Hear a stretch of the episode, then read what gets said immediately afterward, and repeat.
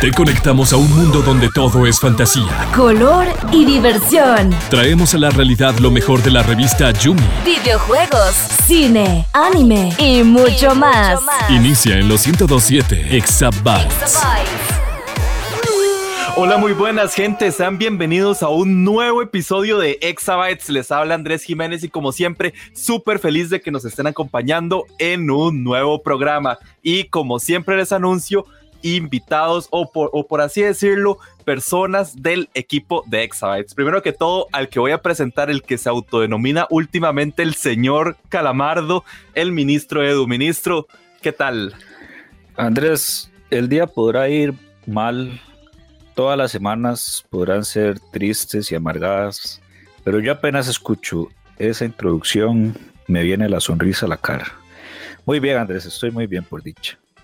No, no, que va, me alegro y qué, dicha que te pude despertar, por así decirlo, hacerle como, no, estás en programa, hoy te despiertas, hoy vamos a entrarle fuerte. Y la segunda invitada, igual del equipo de Exabytes, la que nos trae hoy un tema muy interesante que vamos a debatir bastante, que vamos a dar nuestros puntos de vista, es Nelly. Nelly, ¿qué tal? Hola Andrés, hola chicos, qué bueno estar con ustedes una vez más aquí en Exabytes hoy tengo con ustedes un serio tema que quiero hablar porque yo les había dicho de que tenía un personaje que me causaba mucha molestia, entonces el día de hoy vamos a estar hablando de personajes más odiados o personajes odiosos que nos hacen la vida miserable. Yo ya, yo ya veo la cara de Edu, ya tiene como 20 o 30 personajes odiables, porque por sí a Edu le sale fácil odiar todo. No, odiar a todos y todos. Vieras que, vieras que cuando, cuando Nelly había propuesto el tema, yo me puse a pensar, mira, ¿qué, qué personajes a mí me molestan? Y vieras que encontré como dos, pero se me acaban de olvidar cuáles eran. O sea, no son así como que, pucha, qué importantes que son. Pero vieras que no, no encontré así como que muchos, no. Yo decía con su Death Note, así escribiendo los nombres de todos los personajes. cuando está, lo gracioso es que cuando estaba en el colegio tenía una y hacía eso. Edu, ¿cómo? Esperen, esperen, esperen, pausa, pausa ahí, pausa ahí. Edu, usted agarraba la Death Note y escribía los nombres de las personas que te caía mal. En serio. Estaba en el, colegio, Andrés. Era joven, y, era joven e inocente. Fuertes de joven e, joven e ignorante. Edu, está, bien, está bien ser otaku, que le gusten el anime en exceso. pero eh, Edu, no me lo esperaba. O sea, en serio, no me lo esperaba. Yo sé, que, yo sé que más de uno, no soy el único, más de uno ha, ha tenido, ha hecho eso. se va a identificar conmigo, yo sé que sí. Bueno, bueno, está bien, dejémoslo así, dejémoslo para otro tema. Un día, un día podemos agarrar. sobre el oscuro pasado de Edu. Sí, sí, sí, porque ya, ya vi que hay algo aquí. Dale, Nelly, continúa con el tema. Súper, muchas gracias, chicos. Bueno, quiera o no, eh, parte de lo que dijo Edu es importante porque cada personaje tiene una personalidad, ¿verdad? Siempre que empezamos un nuevo videojuego, eh, cada personaje, ya sea el héroe, el acompañante, eh, en todo caso, tiene un rol que es súper importante al momento. A veces hay personajes que son no, no jugables, simplemente están ahí, pero em, la importancia de hablar de estos personajes es porque cada uno tiene características fuera del desarrollador del, bueno, de los desarrolladores del juego que hacen que tengan determinada personalidad o determinadas características que no nos agraden del todo, ¿verdad? No, y la verdad es que hay muchos eh, personajes que, bueno, ahorita está revisando un poquito sobre los personajes que les traemos Nelly, Edu y yo, y es que hay uno en especial que la verdad no entiendo muy bien. Ahora ustedes me pueden, me pueden aclarar como por qué este personaje es tan odioso, por qué este personaje es como cae mal, empezando por Toad de Super Mario. ¿Por qué no lo sé? Pero vamos a entrarle como una pequeña descripción de eh, este personaje. Bueno, es un pequeño eh, humanoide con cabeza en forma de champiñón, ustedes lo pueden recordar muy bien, eh, blanco con puntos rojos. y dicen que dada su jugabilidad en el videojuego de Super Mario 64, o tal vez como que no, la gente decía que este personaje era como muy incompetente, o tal vez como eh, jocoso, se podría ser la palabra jocosa. No sé si ustedes me pueden explicar un poco al respecto sobre por qué odian tanto a Toad. No sé, o sea, yo me pongo a pensar y no recuerdo que odiara a Toad. Realmente, de hecho, hasta estuve jugando en este nuevo juego de Super Mario 3D World y me pareció como un personaje interesante. Entonces, no sé, díganme ustedes. Yo sé, yo les puedo decir que ya se me vino un personaje que odio. Bueno, yo es que odio todo lo de Mario, entonces Ahí puede ir eso. el, único, el único que, que, pasa la prueba es Luigi. Luigi sí me cae bien. Ahí está. Ves, Edu, vos dijiste, al inicio dijiste, yo odio como dos personajes. Y luego decís, odio todo Mario. Ok, metamos todo Mario. Mario, todo. Mario Peach, Rosalind. Ahí podemos seguir. Sí, sí, conforme, conforme va a empezar, va, vaya el, el programa, se me van a, me voy a acordar de otros. Yo diría que todo, más que todo, puede ser porque en el Mario clásico, cuando la gente llegaba y terminaba tal mundo, llegaba y le decía, sí, Mario, no sé qué, pero la princesa está en otro castillo.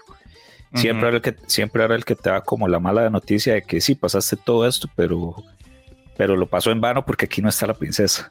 Entonces yo creo que por ahí puedes que, puede que vaya la, la situación con todo.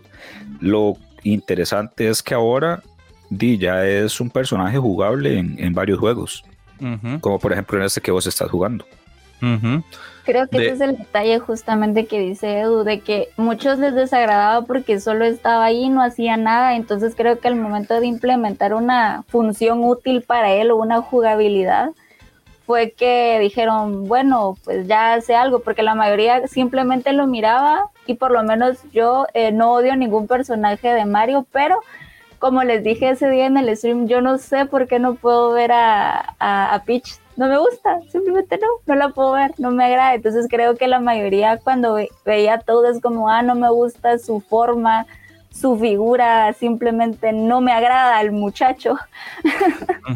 Yo siempre vi a Toad como que muy X, o sea, no, no sé si, o sea, me disculpan las personas que están escuchando y, si sepan bastante de Mario y me digan que soy un ignorante total, pero sí me parece como un personaje medio X, o sea, Sí es verdad que los mencioné antes que lo estaba usando en el 3D War y, y, me matan menos que con otros personajes. De hecho, ustedes anteriormente lo habían visto en un programa anterior pero no sé, o sea, X, o sea, no me ni me suma ni me resta realmente. Tal vez es eso, que a comparación de los otros personajes que son un poco más carismáticos o tienen cierta personalidad, por ejemplo, así como Mario, sabes que es un fontanero, un carpintero, no creo que es fontanero. Sí, es fontanero. Un fontanero. Sí, porque eh, te das cuenta que tiene su propia personalidad y sus características, igual que Luigi, es como, se, a pesar de que el pobre me lo rechazan, pero me cae bien. Pero cada uno tiene cierta personalidad, entonces creo que al momento de haber desarrollado eh, Super Mario 64 no tenían más que todas las características que tienen ahora y entonces creo que ahora tienden a, caer un poco mejor, pero en ese juego en específico de Super Mario 64, lo que tú dices, solo estaba ahí y no hacía nada y solo te decía, no, no. Mm, yo, bueno, me acuerdo también que en, el, en Mario 64 era como el que nada más te daba las como pistas o, te, contaba como cosas parte, del tutorial. Entonces también era nada más un personaje que estaba ahí.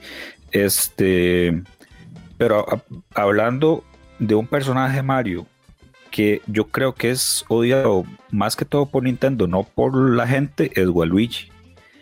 Que no lo, no lo quieren, no, lo quieren meter, no lo quieren meter en nada. ok, ok, ok. Aquí, aquí hacemos punto y aparte. La gente no odia a Waluigi. Nintendo es el que odia a Waluigi. Porque todo el mundo en todas las redes sociales llena Nintendo diciendo cuándo van a meter a Waluigi en el Super Smash y no quieren, más bien te bloquean. Si vos vas a, la cuenta oficial y les pones etiquetas, no sé, a quien sea, y pones de paso a Nintendo, queremos a Waluigi, tome, ahí va el bloqueo. Chao. O sea, no es que uno lo odie, en realidad la gente lo desea. El problema es que Nintendo no lo desea. No quiere al pobre Waluigi. Qué, curioso, qué curioso, ¿verdad? Que yo, yo siempre vi a, a Waluigi como un personaje forzado. Porque, digamos, Wario y Mario sí tiene como su, su, sentido. O sea, Wario es la ante, como el anti-Mario Incluso, incluso por el nombre, o sea, es la M al revés, la W. Ajá. Pero Waluigi, o sea, ¿cómo le, qué, letra se forma si le das la vuelta a, la, a la L? En- entonces, y el Wa, di, ya viene como, como, di, pongámosle Wa Luigi por, Wa- por Wario. Entonces ahí sí está medio raro. Pero, este, di, igual, de, de hecho, recuerdo que cuando salió Waluigi fue para un Mario Tennis Si no me equivoco. Y la gente sí, y la gente en ese entonces no, no le gustaba. Pero con el tiempo fue que le fue agarrando cariño y qué cosas. Ahora es al revés. Ahora es Nintendo el que no lo quiere y la gente sí. Es que, ¿saben, ¿saben lo que pienso? Siento que Waluigi es como el personaje más random o aleatorio de todo Mario, porque, o sea, sí, es verdad, Mario doblas la M, hace W y es Wario. Con Waluigi no estás doblando nada, o sea, la L queda al revés, no tiene ningún Peluigi, sentido. Peluigi. Sí, sí, sí, no tiene ningún sentido, pero es por eso mismo que la gente le encanta. Aparte de que a mí me hace como mucha gracia los ruidillos que hace cuando él está jugando tenis o, o en el Mario Strikers o cosas así. El, sí Mario me hace Kart. gracia.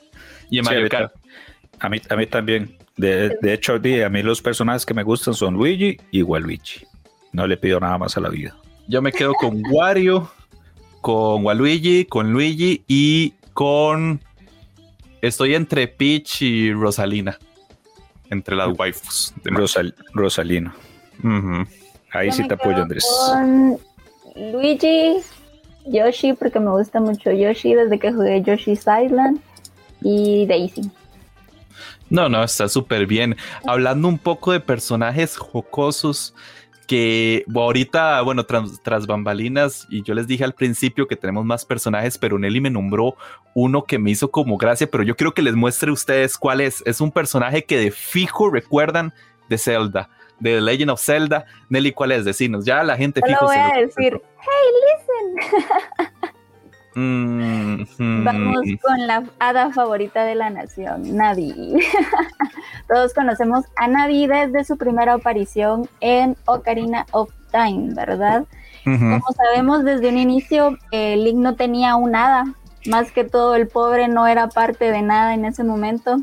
Entonces, al momento de iniciar su aventura, Link se le proporcionó a nuestra querida amiga Navi, la favorita de la nación, la cual nos hace recordarnos en cada momento, cada paso que damos. De hecho, bueno, o sea, eh, Navi es como un meme realmente, porque cuando uno, cuando uno se encuentra esa hada, primero te echa una hablada así bíblica de lo que tenés que hacer. Por cualquier cosa te habla, te molesta, te hace spam y uno es como, güey, ya, o sea, es como ya basta. Y eso de que listen, listen, listen, así constantemente, uno como que al momento, bueno, di sí, es- está bien, escuchemos, pero ya cansa, son tantas veces que lo hace, por cualquier cosa lo hace. Entonces sí, sí, yo lo entiendo, yo entiendo lo Ah. digo. A mí no me cae mal. Yo la tenía de, de tono de mensajes. Todo mal. Cada vez que, cada vez que me llegaba un mensaje era ella que me, dijera- que me, que me, que me avisaba. Este, pero es que yo, yo no entiendo. O sea, bueno, yo el Ocarina yo no lo jugué tanto. Sí tenía un amigo que lo, que lo tenía y, y yo iba a la casa de él y, y ahí digamos que era cuando lo jugaba. Pero yo no entiendo por qué la gente le tiene tanto odio a, a Navi. A mí, como digo, a mí no me molesta. Y tampoco es que yo siento que también la gente exagera un poco. O sea, la gente tiene como la idea de que vos dabas dos pasos y ella llegaba y, y te interrumpía y no te dejaban jugar. Pero no, o sea, al principio sí, porque te está introduciendo al mundo de, de Ocarina of Time. Pero ya con el tiempo, ya vos ya tenés tu, tu set de habilidades, vos ya sabes cómo funcionan los controles y demás, eh, ya, y ya no te está saliendo tanto. Pero no sé, yo siento que cuando yo llego y le, y le pregunto a alguien o hablo con alguien y me cuenta sobre, sobre Navi, siento que me está diciendo así como a mí cada cinco minutos me salía y me aparecía y llegaba y me decía Recuerda. y me interrumpía y, y no, o sea, yo así yo no, yo no lo recuerdo así. Ok, ok, vamos a hacer, ha- hagamos un experimento pequeñito. Edu, ponga, ponga de nuevo ese tono de Navi, pero y póngalo en un grupo que justamente estamos los dos metidos ahí. Póngalo y que suene siempre, para que veas el listen constantemente cada No, cinco segundos. Obviamente, obviamente si, lo, si lo tengo en un grupo que manda mensajes cada minuto y medio, cualquier tono me va a estresar. Pero con Navi yo no siento que sea así. O sea, se los digo, yo incluso lo tenía. Yo es que voy cambiando de tonos constantemente, pero no me gusta tener el mismo tono siempre. Pero en su momento yo lo tuve y, y me, y me gustaba. Y saben que justamente eh, lo que dice Edu, estaba viendo más que todo un tema de unas entrevistas y dicen que al momento de tener el remake del, del Ocarina of Time, hasta te hace un recordatorio así como, ya es momento de que te vayas a dormir, que descanses tus ojos, ya aléjate de la consola, por favor. Entonces yo como no lo jugué, yo no jugué el remake, entonces cuando estaba viendo las entrevistas fue como wow, Navi es como una mamá preocupada, porque a veces vas caminando y te hace ver lo obvio, es como, ¿qué haces si lo encuentro y tú no? Sí, sí, sí, sí, sí. Sí, ese es un buen punto. Es De hecho, si yo tuviera que, que poner un personaje que sí me molesta de Zelda, yo pondría a Skull Kid. A Skull Kid yo no lo, yo no lo soporto. ¿Por qué? Ni a Skull Kid, yo no, yo no soporto ni a Skull Kid ni a la máscara. Son los dos personajes que no soporto. O sea, ya la máscara cuando se cuando ya digamos es el jefe final que saca piernas y brazos y la vara, no lo soporto. Y a Skull Kid tampoco. O sea, Skull Kid lo veo como un personaje burlón. Que se, que se burla de lo, que, de lo malo que te pasa. Por eso no me gusta. Y de hecho, por Skull Kid es que pasa todo lo que sucede, y valga la redundancia, en, en Majora's Mask. O sea, si él no existiera, obviamente Majora's Mask, Majora's Mask no existiría. O sea, toda la desgracia que le pasa a Link en, esa, en ese juego es por culpa de él. Pero hay que admitir que el Majora's más, bueno, en mi opinión, es el mejor Zelda. O sea, admitámoslo. Es que es porque es más oscuro. O sea, sí tiene, sí tiene su temática ahí oscura y la ambientación y esto de que el mundo se va a acabar en tres días y, o sea, la luna, con solo ver la luna es más que suficiente. Y es que el Pero- desafío que te ponen de hacer todo en cierto tiempo y la presión que uno tiene es como... Sí, ajá.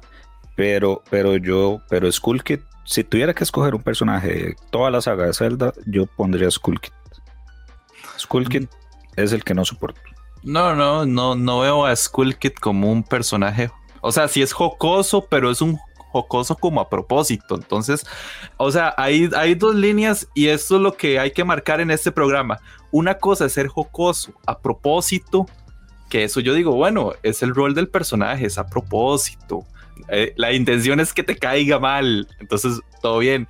Y otro es un personaje que intenta ser heroico, que intenta ser genial, que intenta lograr mil y una hazañas y sea jocoso de todos modos. Y eso es uno de los personajes que de hecho voy a nombrar después, porque yo sé que Edu sabe muy bien de qué voy a hablar. Esos me parecen jocosos. Esos son personajes odiosos que intentan caer bien y no caen bien. Bueno, y está bien, digamos que te doy la razón, Andrés, pero, pero no la comparto. Pero yo apoyo, a mí tampoco me cae mal eso. Sí, no, no, no. No, no, Skull Kid me hace gracia, realmente. Bueno, y si ustedes lo dicen. Pero bueno, muchachos, pasemos la página porque, caray, es que es- este personaje se las trae y es, diría yo, Desde que lo Que mencionamos, Pokémon, diría yo que es el Pokémon más inútil que uno se puede encontrar a lo largo de todos los juegos que, hay, que han sacado de Pokémon. Y de hecho se da duro con otro, que ahorita tal vez lo vaya a mencionar. Pero principalmente quien estoy hablando es de Magikarp, que salió en Pokémon Rojo y Azul allá en los años, ya el lejano año de 1996. old, así de old. Así, bueno, yo ese Pokémon nunca lo jugué, pero de hecho yo, porque de la existencia en sí de Pokémon fue hasta el 99 que yo supe que existía Pokémon y no sabía que era un juego. Lo que conocía en ese entonces era, era el anime. Este, pero bueno, y habiendo muchos Pokémon inútiles, Magikarp es el de, de los peores. eh, con la excepción de que tiene el ataque Speed. Todas las demás características pues son bajas, no puede aprender ningún movimiento. Este tampoco tiene ningún ataque útil así por, por él mismo. Y cómo olvidar la famosa habilidad del splash. Ajá, el de salpicadura. Era lo Salpicadura. único que hacía. Que de hecho hace poco vi un video de como de hazañas así este increíbles que han hecho gente en videojuegos y una de esas era que un muchacho se pasó no sé cuál Pokémon solo con Magikarp. Lo que hacía era que eh, eso de que lo mete como principal cuando está en la pelea lo, lo vuelve y, y tira otro, entonces le queda como el residuo de la, de la experiencia, entonces así, así lo fue leviando.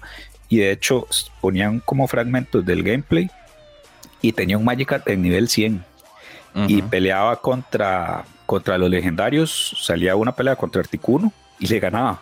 Se puede, se puede. A O sea, splash. verídico. A puro splash. Pero con otro Pokémon que sea duro es este, este el capullo. Ay, eh, Ajá, el que se convierte en el. Butterfree. Ajá. Ujú. eh, Metapod. Meta- Metapod se llama. Metapod. ajá. Sí. Creo que ese solo hacía endurecimiento y, Sí, Ajá. y la, vámonos. pelea, la- la pelea épica es Splash y endurecimiento. Qué asco.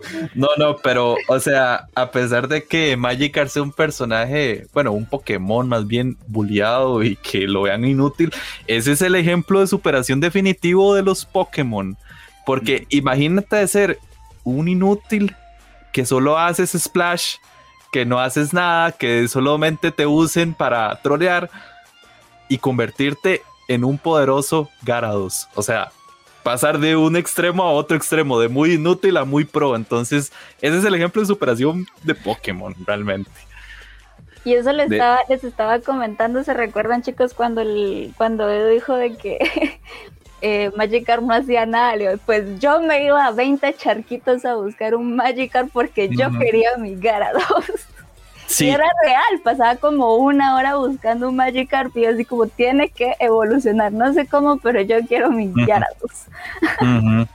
Lo que yo no sabía era eso, que, que uno no le podía enseñar habilidades nuevas. Porque ahí sí, es- yo llego, atrapo un, un Magikarp, pero llego y, y- y le meto habilidades y lo pongo todo chetado y me la juego. Pero es que ni siquiera permite eso.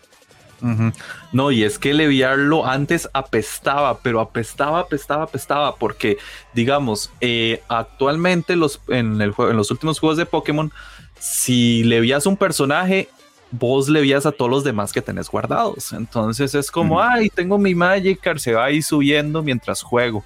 Antes no, tenías que usarlo, tenías que hacer splash y si te iban, des- si te iban ganando mucho había que cambiarlo por otro y, la, y el XP se dividía a la mitad por haberlo cambiado. O sea, A Ahorita puro, que dijeron lo del, lo del Splash, me recuerdo que no me recuerdo en cuál eh, juego de Pokémon es que te topas con un entrenador que también para mí es otro personaje estresante al momento de jugar Pokémon, que cada esquina te, to- te topas con un nuevo entrenador.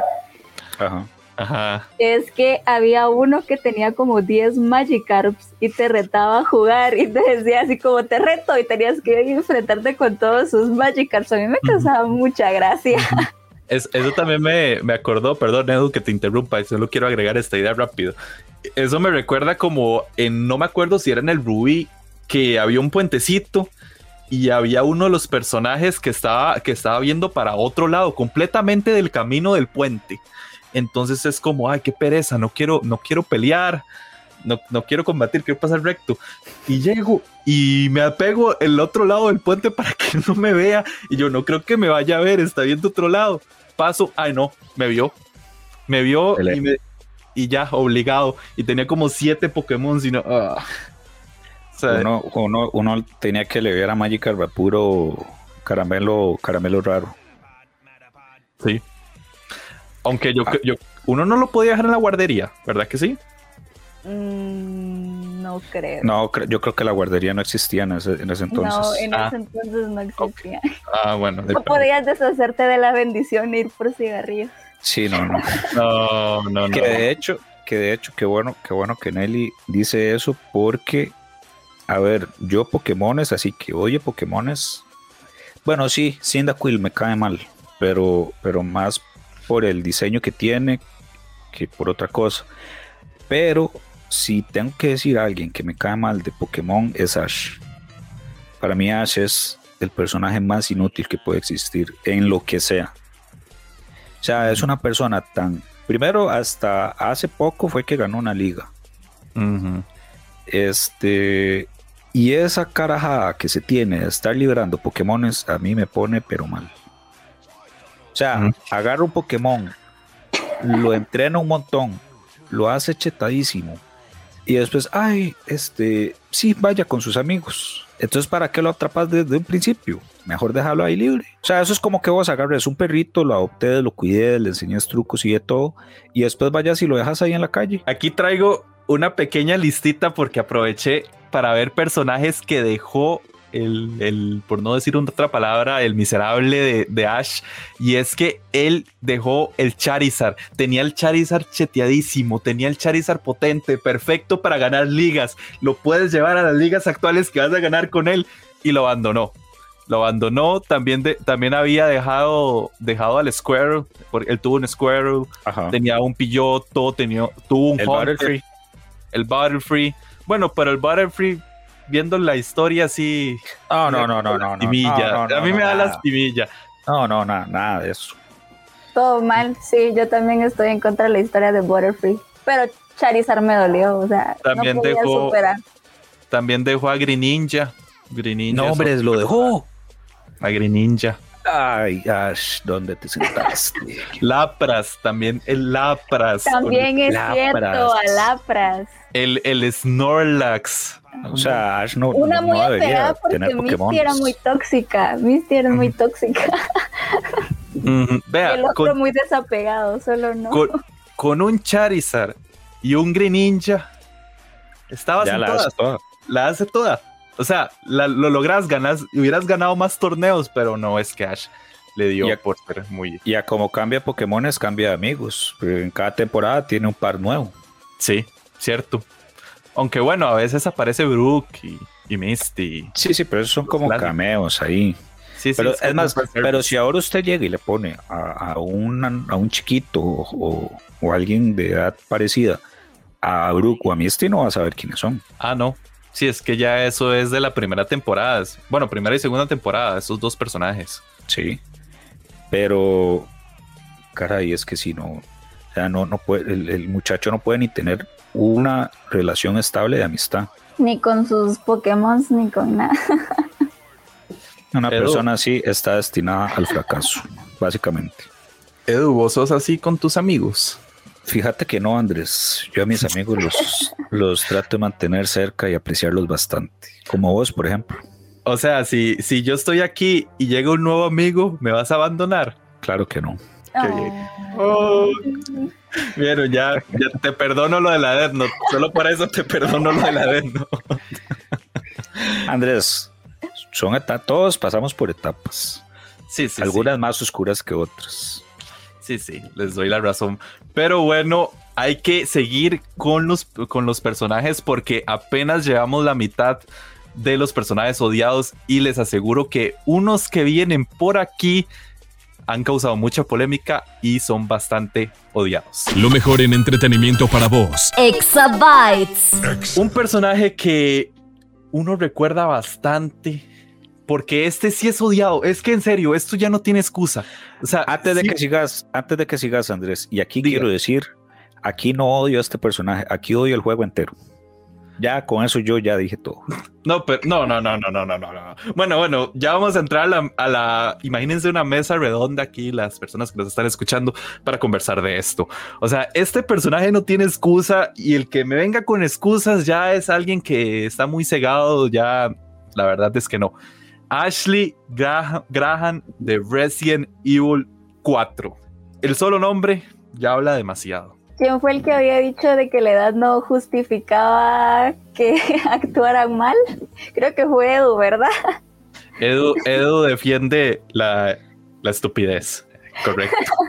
yo simplemente, bueno, también concuerdo con Edu porque de por sí yo siento que en esta, en esta parte, en esta saga de Resident Evil, definitivamente la traba ya venía en declive. Entonces, sí, a mí no mucho me gustó, pero simplemente el hecho de tener un acompañante que no es un acompañante, sino que es más como una garrapata que habla y no hace nada más y si te descuidas se muere, es como sin mencionar la voz, ¿verdad?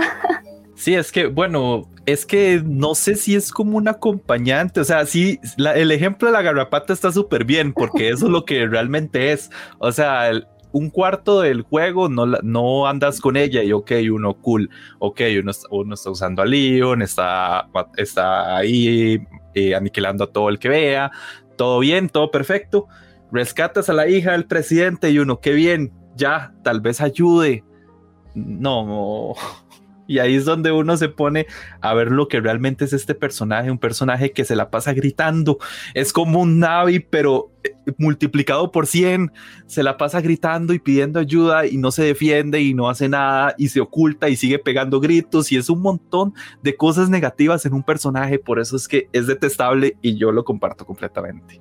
Yo es que odio el juego en sí. El Resident Evil 4 mm, creo que lo he dicho en otros programas, fue el que se paseó en la saga Resident Evil. Porque Resident Evil no era, o sea, a partir del 4 fue que empezó a agarrar como por el camino de la acción. Vendió bastante. Por eso fue que hicieron el 5 como lo hicieron. Le fue medianamente bien. Y el acabó se fue el 6 que quisieron hacer como volver a los inicios, pero en realidad lo que la única parte en que vuelven a los inicios es en el prólogo y todo lo demás son explosiones al estilo eh, rápido y furioso. Eh, yo espero que nunca, nunca jugar este juego. No lo he jugado y espero que las cosas se mantengan de esta manera. Eh, y sabiendo cómo es este personaje de desesperante, con mucha más razón. Ahora, también aquí voy a meter un poquito las manos al fuego por Ashley. Es la hija del presidente. Es una muchacha joven que podrá tener entre 20 y 25 años. ¿Qué entrenamiento, Andrés, vos pensás que va a tener? ¿Cómo vas a comparar a un personaje como Leon, que ya pasó por una eh, crisis de zombies en Raccoon City, en, el, en su primer día de trabajo, con una muchacha que es la hija mimada del presidente. Ok, ok, aquí tengo un personaje para debatirte completamente eso. prendió. Sí, sí, sí. ¿Sabes por qué? Porque hay un personaje que tampoco es como muy útil en fuerza, o sea, sí tiene como su, sus habilidades, pero nada que ver, o sea, no te va, no va a asesinar a nadie. ¿Vos jugaste Bioshock Infinity? Eh, por supuesto que sí, Andrés, de mis mejores juegos. ¿Qué era lo que hacía Elizabeth? Pues sí, te ayudaba. Ajá. Eh, y decime, ¿qué cosas, ¿qué cosas ella hacía? Decime qué hacía. Elizabeth. Ajá. Y te daba balas, te daba dinero, te daba curas. Ajá. Se, se escondía. Cuando peleaba, se escondía.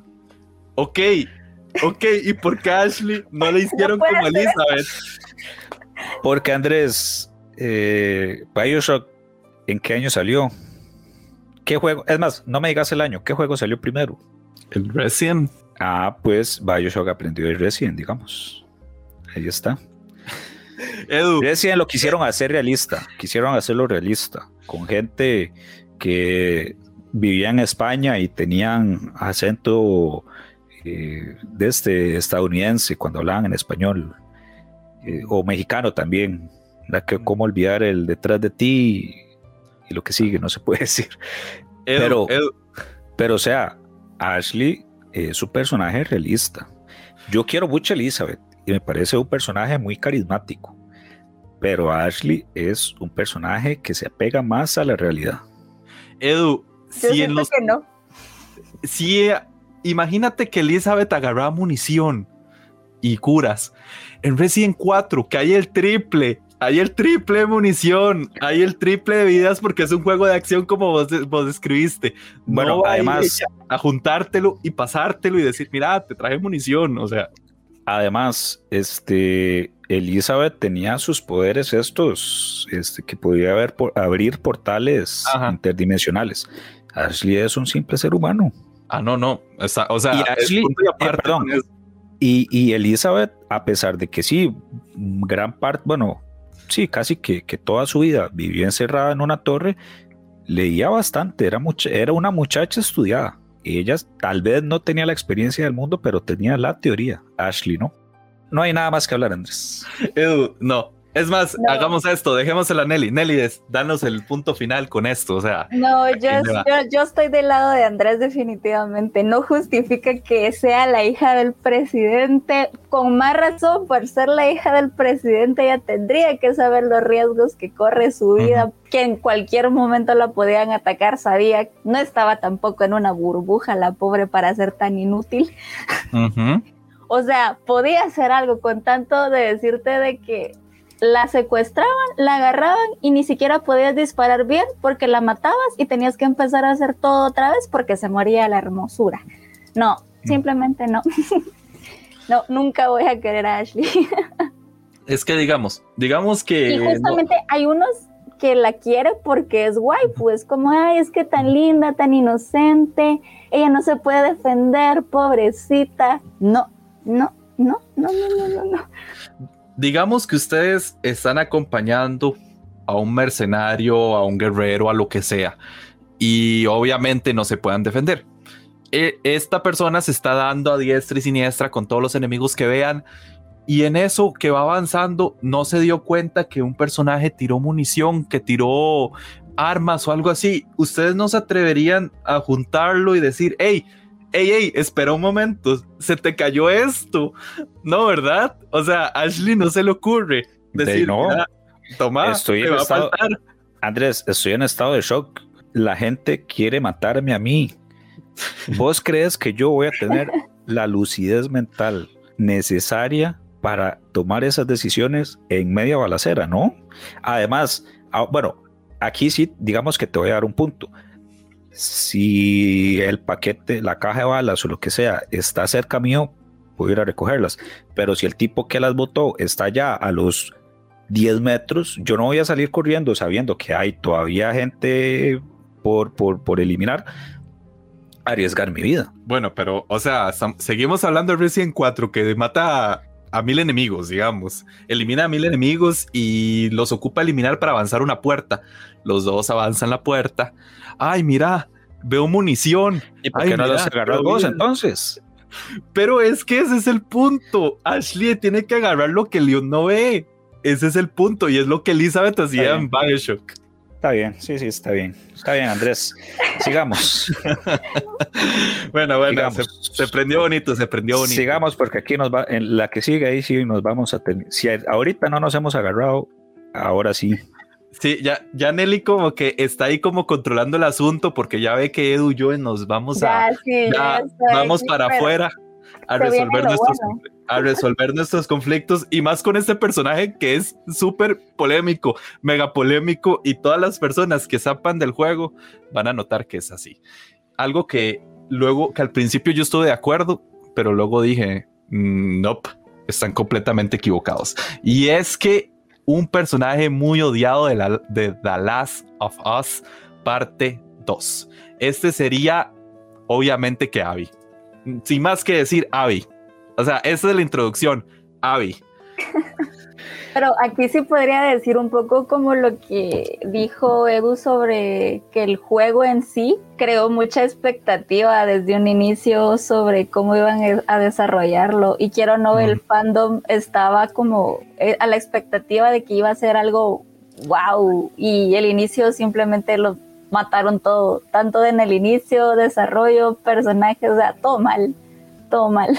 No, no, no. Aquí yo, y con todo el honor y el gusto, voy a meter las manos completas, las 12 hasta el codo, por Abby. Ujú, Muy bien. Porque, a ver, a la gente le molestó que Abby fuera quien matara a Joel. Ay, perdón, ¿qué había que decir spoiler? Bueno, todo el resto va a ser puro spoiler, por si no lo han jugado. Abby mata a Joel. Y solo por ese sencillo eh, punto en la trama, que es de hecho el que detona el resto del juego, a la gente ya le cayó mal. porque Ay, es que me mataron a mi personaje, que vivimos tantas cosas en, el primer, en la primera parte y yo quería mucho a Joel y por qué la mata y no lo tenía que matar y que aquí que allá.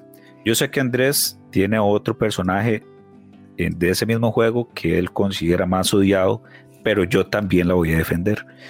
Pero ahora, ¿por qué Abby no debería ser odiada y más bien es un personaje revolucionario?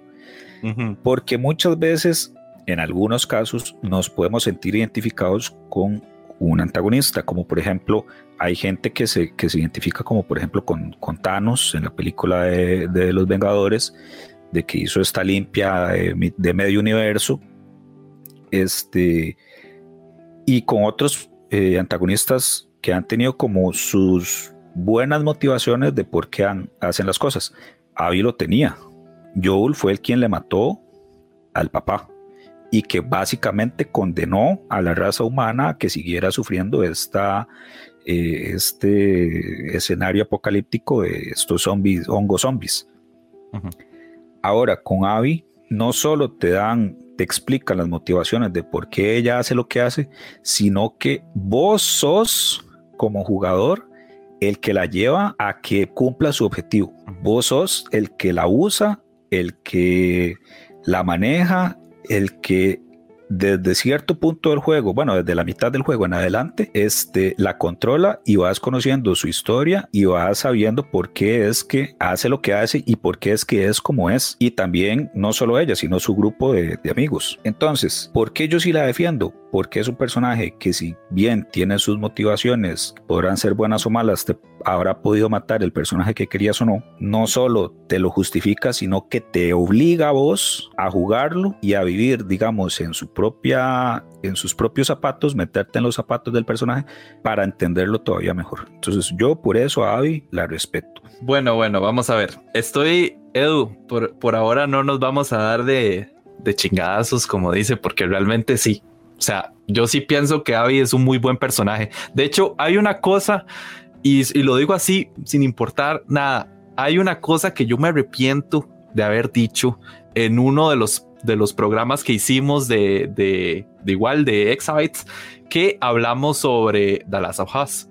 Yo había dicho que el personaje de Abby era un personaje plano. Al tiempo, analizándolo, jugándolo otra vez. No, no, no. Al tiempo de analizarlo, no cuando ya lo jugaste te diste cuenta, porque en ese entonces estabas, estabas, hablando, estabas hablando sin haberlo jugado. Equivocadísimo, equivocadísimo. Yo ya sabía el juego completamente, ya lo había revisado. te fuiste vos y, y juzgaste. Solo una cosa en esta vida me arrepiento que haber dicho que Abby era plana. No, Abby no es plana. Eli es plana cambio, la, cambio el personaje y pongo a Ellie. Ellie es plana. Y, y bueno, ahora vamos a entrarle como más en eso.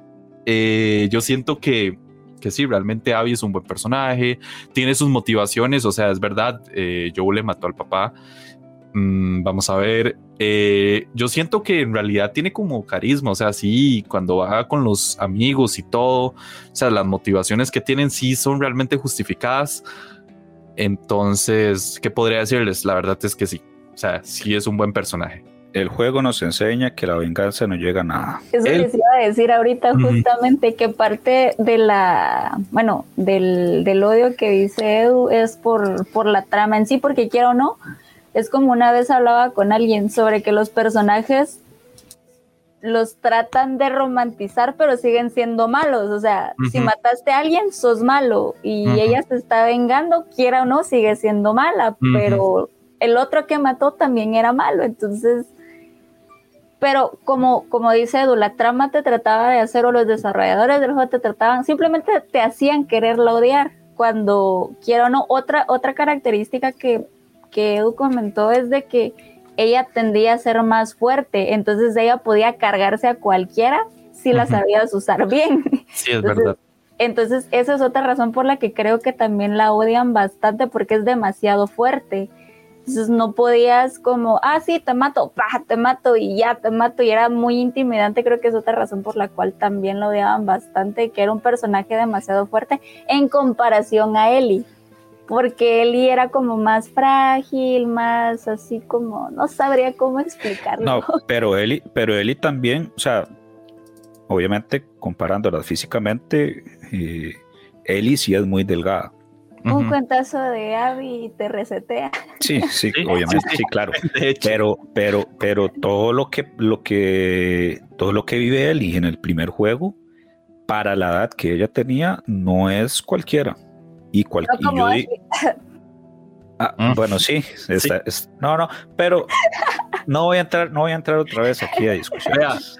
Vea, Eli, Eli daba munición a Joel. O sea, volvamos a lo mismo. Eli daba No, eh, munición. el, Eli no, Eli daba munición. Me- no, no, mentira, no daba munición. Ella te hacía support en Sí, te, te- el juego. te- Te, ajá. te hacía support. Ajá. Incluso Sí, pero- se quedó el pico. Por lo, por lo menos agarraba a los enemigos y uno ya. Pero no vamos, a- no puedes comparar la infancia de Eli con la infancia de Ashley. No, sí, eso sí es muy cierto. Bueno, sí. Ellie. sí, sí, sí. Ah, bueno, está bien, Edu, te lo paso. Te lo paso. Pero Andrés, Se lo pasamos. yo Mm. sé que para vos, Abby, no es un personaje tan odiado. Y ahorita Ok. dijiste que la verdadera plana aquí es Eli. ¿Por qué? Ok, vamos a hacer la hipótesis. Yo la voy Quiero- a quiero- que me acompañen a la hipótesis que voy a decir. La cosa es que, ok, está bien, mataron a Joel. Ya en este punto de- del programa ya la gente se spoileó demasiado, entonces ya está, ya Sí, puedo ya decir. aquí ya no hay nada que decir. Le mató a Joel. Ok, ella va a buscar venganza. Ok, todo bien. O sea, Abby lo hizo, él lo hizo. Es la ley del ojo por ojo. Ok, está bien. La cosa es que Abby le ganó, le ganó eh, en, una batalla que tuvieron como casi al final del juego. Le ganó y a pesar de todo le perdonó la vida, a pesar de que, ah, de que Ellie le mató a todos los amigos porque ellos no tenían nada que ver. Ella bien, bien podía buscar y matarla a ella, pero no. O sea, es como un plano venganza, digamos. Ok, está bien. Abby, a pesar de, de ver todo eso, que le matara a los amigos y todo, ella tuvo un poco más de madurez y le perdonó la vida. Le dijo, ya no te quiero volver a ver más. Ok, está bien. No fue tanto la madurez de Abby, fue que, es que se me olvidó el nombre de la, de la que la acompaña, la, la- la pelona. Ajá. Este, la, e- ella es la que le dice, no, ya pare. O sea, ya, No, déjalo sí, así, mejor. por lo mismo, o sea, hay a veces que ciertas personas o, o cosas del destino te hacen pensarlo dos veces, porque la verdad, Abby lo pensó dos veces después de eso y en cierto punto se iluminó y dijo, no, no, ya basta, no vamos a seguir con esto, ya fue suficiente. Eh, la cosa es que Ellie ya tenía su familia, ok, perdiste, ya no puedes hacer nada. Tenías familia, eh, tenías ya un bebé, tenías una casa, tenías todo, todo, todo, todo perfecto para seguir con tu vida. Ya no se puede hacer nada, ya lo hecho, hecho está. ¿Y qué pasa? Viene otro personaje que yo igual odio un montón, que es Tommy. Llega Tommy y le mete carbón. No, le, Andrés. le empieza ¿dónde te, dónde Edu, te estás sentando? Edu, es culpa de Tommy. Hasta yo me acuerdo que en The Last 1 Tommy tra- trataba muy mal a Joel. Eso hasta yo me acuerdo. Ese personaje cae mal. Es un dicho y un hecho. Llega él y le mete carbón. Entonces, ¿qué pasa? Eli es- le, llega y le dice la, la otra, que se me olvidó el nombre, no, no, quédate, tenemos familia, no, no dejes esto por una simple venganza. ¿Y qué fue lo que hizo Eli? Nope. No, señor. Primero mi venganza, después mi familia. Andrés, a ver, aquí tengo que decir varios, varias cosas. A Tommy le mataron al hermano en su propia cara. ¿Vos crees que una persona se va a quedar así sin más? Ya, Teniendo, digamos, los recursos. O sea, vos tener los recursos y te matan a un familiar, Dios quiera que no, ¿verdad? Te matan a un familiar así en la cara y tener los recursos para vengarte, no lo vas a hacer. ok, hazlo tú. Yo sí, hazlo sí. tú. Hazlo sí. tú. No, no metas a alguien más. Hazlo Pero tú. Ellie era como la hija de Joel también. Ajá, No vas. Entonces, lo que Tommy hace es simplemente apoyarse en la familia, como hacen en Rápido y Furioso. La familia es primero. pero él Después- llega, él llega siendo egoísta y le dice, no, no, no, vaya, vaya, vénguese, allí está. Y él al principio le dice que no. A Ellie le dice que no. Insiste. Pero Ellie también tiene esos problemas que no puede dormir tranquila, tiene alucinaciones, tiene pesadillas y la única forma que ella siente que puede liberarse de eso es ir a cobrar venganza. Ahora, yo sé que vos me vas a decir, no, es que también Ellie al final cuando la tuvo la perdonó. Pero Andrés, para citar a un gran pensador, Mahatma Gandhi, ojo por ojo y el mundo va a quedar ciego. Ellie al final tuvo ese recuerdo, ese bello recuerdo que tuvo la última conversación con, con Joel y dijo, no, o sea, si sigo aquí, las cosas van a seguir y van a escalar y escalar. Ahora, yo sí digo, este, que la gran perdedora de todo esto fue Ellie porque al final termina perdiendo su, su familia, bueno, la nueva familia que ya tenía.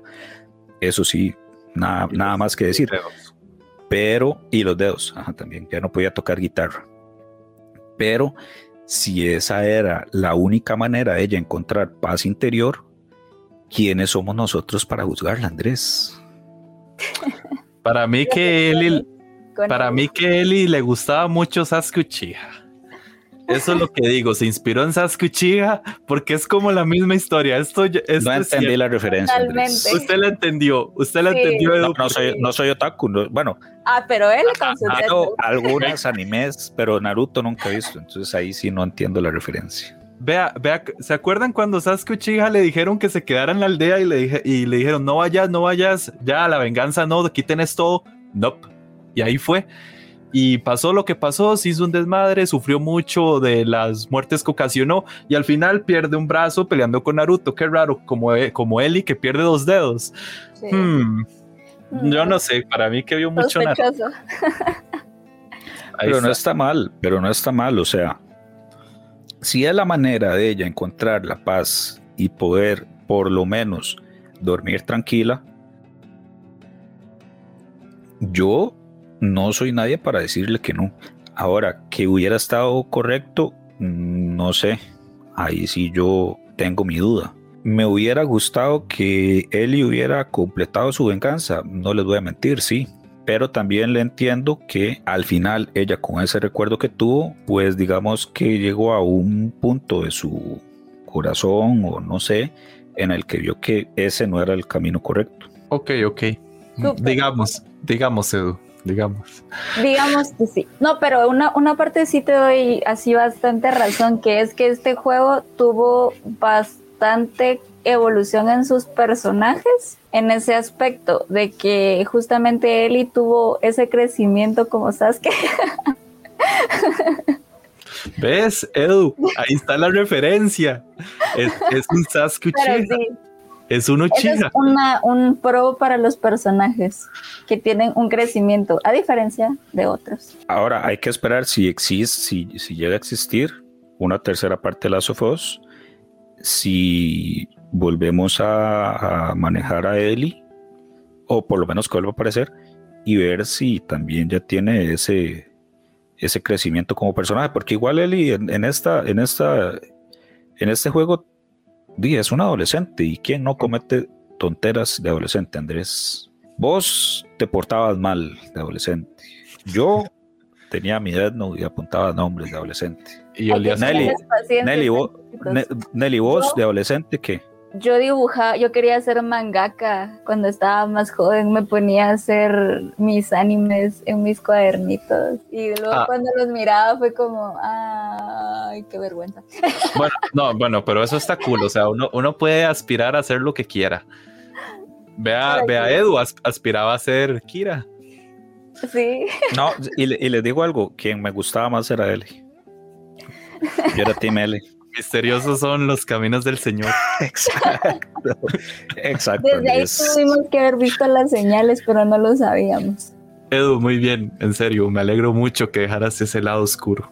de Andrés es parte del crecimiento que Eli todavía no tiene en el juego. es porque No, y- no, tiene una Death Note. Sí, porque no tiene una de Pero bueno, señores, este bastante entretenida la charla. Gracias, Nelly, por eh, darnos el tema de esta semana. Andresito, gracias por haber estado acá. Este, yo les doy las gracias a ustedes por escucharnos. No perder la costumbre, las redes sociales de Revista Yume, Facebook, Twitter e Instagram y la página de Facebook de Exabytes. Cuídense mucho, nos reencontramos en una próxima ocasión y que la pasen muy, pero que muy bien. Termina un podcast más allá de Exabytes.